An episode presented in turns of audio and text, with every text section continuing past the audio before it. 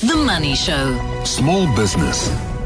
And the small business feature is brought to you by Smart Security, powered by Vodacom Business. Start strong, start smart with smart security solutions for SMEs. Vodacom Business, further together. Joining us via Zoom is Pavlo Phitidis. Pavlo, of course, is the founder of Aurik Business Accelerator. Pavlo, good evening and welcome to the show.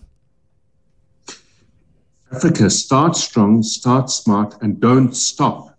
That's the key message for everyone out there running a business. How are you doing? It's been a while since I've spoken with you. I'm very, very well. Thank you very much. Glad to be starting to see the end, if you like, of this global pandemic and the impact that it's having. Now, what we are starting to see, Pavlo, is that the global inflation rates are going up. Uh, the strong rand, thankfully, uh, to uh, at times measures beyond our control, but combination of both, you say, are creating an environment that is ideal to position your business to expand into the global markets. No, I think it is. It, it, it's so fascinating. Um, I've just been in the US, in the UK, uh, through Europe, and I've been visiting clients who, who are mature clients. They're established businesses. And, you know, we take it for granted that here in South Africa, we have been so used to crises, we have been so used to inflation and bouncing interest rates up and down as the lever to try and attempt to control inflation, which the Reserve Bank has done really well. And for us, it's it's it's almost like a kind of muscle memory that we have around how we would behave in a business. Whereas in those environments, it is profoundly unfamiliar territory. There was a period in the mid 90s where inflation increased, but interest rates never rose on a sustainable level nearly as high and for as long as we've experienced it uh, to manage our inflation. And I found myself in a situation there, Africa, where really good businesses, solid businesses built by individuals who are in their, uh, let's call it early 40s to late 50s, solid businesses have no muscle memory or experience for that matter in managing an inflationary environment. The second thing that came into bear very heavily was the, the COVID supply chain crises. You know, we say that we're getting to the other side of COVID. It's more about learning to live with it than getting to the other side of it. It's very, very present. It's almost accepted across the board in the UK, the US, and in northern parts of Europe that it's an inevitability. You know, protect yourself, get yourself jabbed, do what you need to, but business isn't going to stop any longer around it because it can't afford to. But the supply chain implications are massive. And then what happened in the midst of all of this? The Ukraine invasion by Russia began. And with that, the costs of everything have increased. It was literally overnight, Africa, literally overnight, from only hearing Ukraine war news right across US media channels, it switched to the costs of increased gas fearful that $7 a gallon, which is what we typically pay for gas or petrol, is going to be the norm. And it creates an environment that's absolutely ripe for well heeled, well organized, growth minded South African businesses to step into the gap and to fill that gap before anyone else wakes up to fill it themselves, I think. Now, Pavlo, you'd be the only person to think that, of course, because immediately I'm going, wait a minute, people are going to be spending money on fuel um, and therefore spending less on other things, products and services that I might be providing them. How, how do you then build and grow a business in an inflationary environment? So, look, let's talk about our formula over here, the formula that works for us, which is the formula that would work anywhere else too.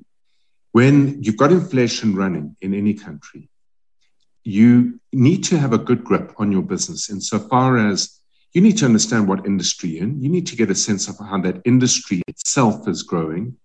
You need to understand your country growth rates. You need to understand the inflation rates. And when you add all those percentages together, so let's say inflation here is running at about 4 5%. Let's say the industry you're in is growing at about 2 3%. Let's say our country is growing at uh, it's always such a depressing statement, but Rather. in real terms, maybe half a percent or one percent. You're sitting where five, six, seven, eight, nine, at around nine percent, nine, ten percent if you're growing your revenues at around 9 10% per year, it means that you are standing still. That's what it means. So if you want to get ahead, you've got to get your growth rates above those percentages. If you're growing anything below that, you are you are eroding your value for every single day that your business is up, running, and being operated. And you need to act fast to get it into the right place. So set your growth rates at, at the inflation, industry, country growth rates plus three, four percent to be on the safe side of it. That means that you're staying ahead, you're getting ahead ever so slightly. The next thing is you need to build the business in such a fashion that if you are in that position, Africa, it doesn't consume your every hour of every day and every minute of every hour of every day. Because if you are, it really means that you are capped. You've hit the ceiling.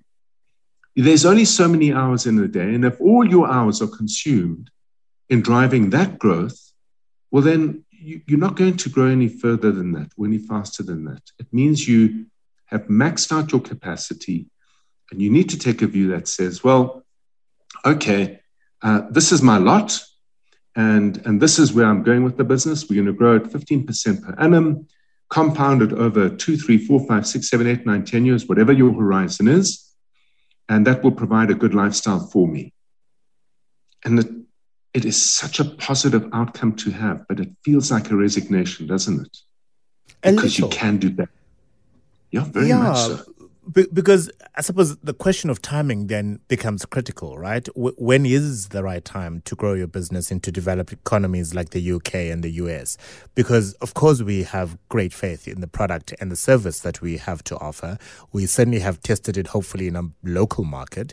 And now we want to break into the US and the UK. But those economies are so developed and so settled in many ways that um, trying to get in there might cost an extraordinary amount.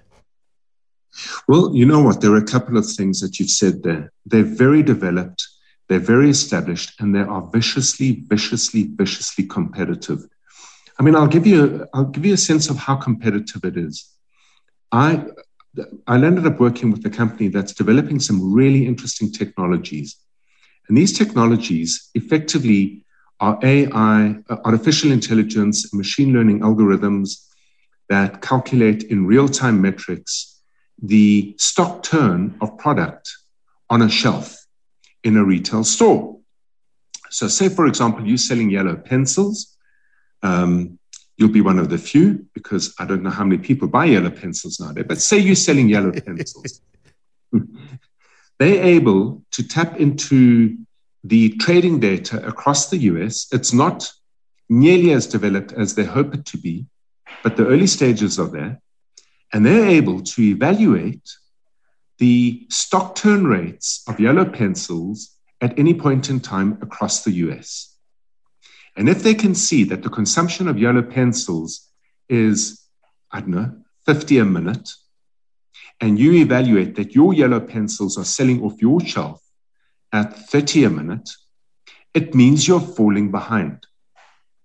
And what this technology allows you to do as a competitive retailer is to make an adjustment to your price, which is recommended by the algorithm, in order to get your yellow pencil sales up to the national standard of 50 yellow pencils per minute or per hour, whatever the time uh, uh, period is. And if you want to beat it, it recommends, again using algorithms, algorithm, certain pricing points that will help you lift to 60 or 70 yellow pencils per period of time. And in that, prices adjust literally on the hour, every hour it is viciously competitive. And it is competitive to the level that we as South African companies are not. So entering into those markets is not a simple task. If you have found success here in South Africa, your ability to enter into those markets requires a couple of things. The first thing is that that success needs to continue here in your business in South Africa, in the local market, occupying no more than 20% of your time because that remaining 80% of your time, Africa, needs to see you there, understanding the market environment, guiding and managing changes to your product or service, and finding access into those markets. It's not something you can send an individual across to go and look out for you. It's not something that you can commission from a so called research agency that might be well located in the US or somewhere in Europe or in the UK, wherever it may be. And the reason I say that is because very often those services really bill you and leave you with a document that has a whole lot of theory on it, cleverly thought out and thought through and articulated, but no practical path to getting to revenue very, very fast. So, with that said, this is why it's an opportunity. With all those difficulties, this is why it's an opportunity. The fear mongering taking place across the UK and the US and Europe about the very real, felt inflation impact, something that those environments are not used to, is creating a lot of discon, a lot of consternation, let's put it that way, right across business. And that consternation is leading to a slowdown on the take up of service.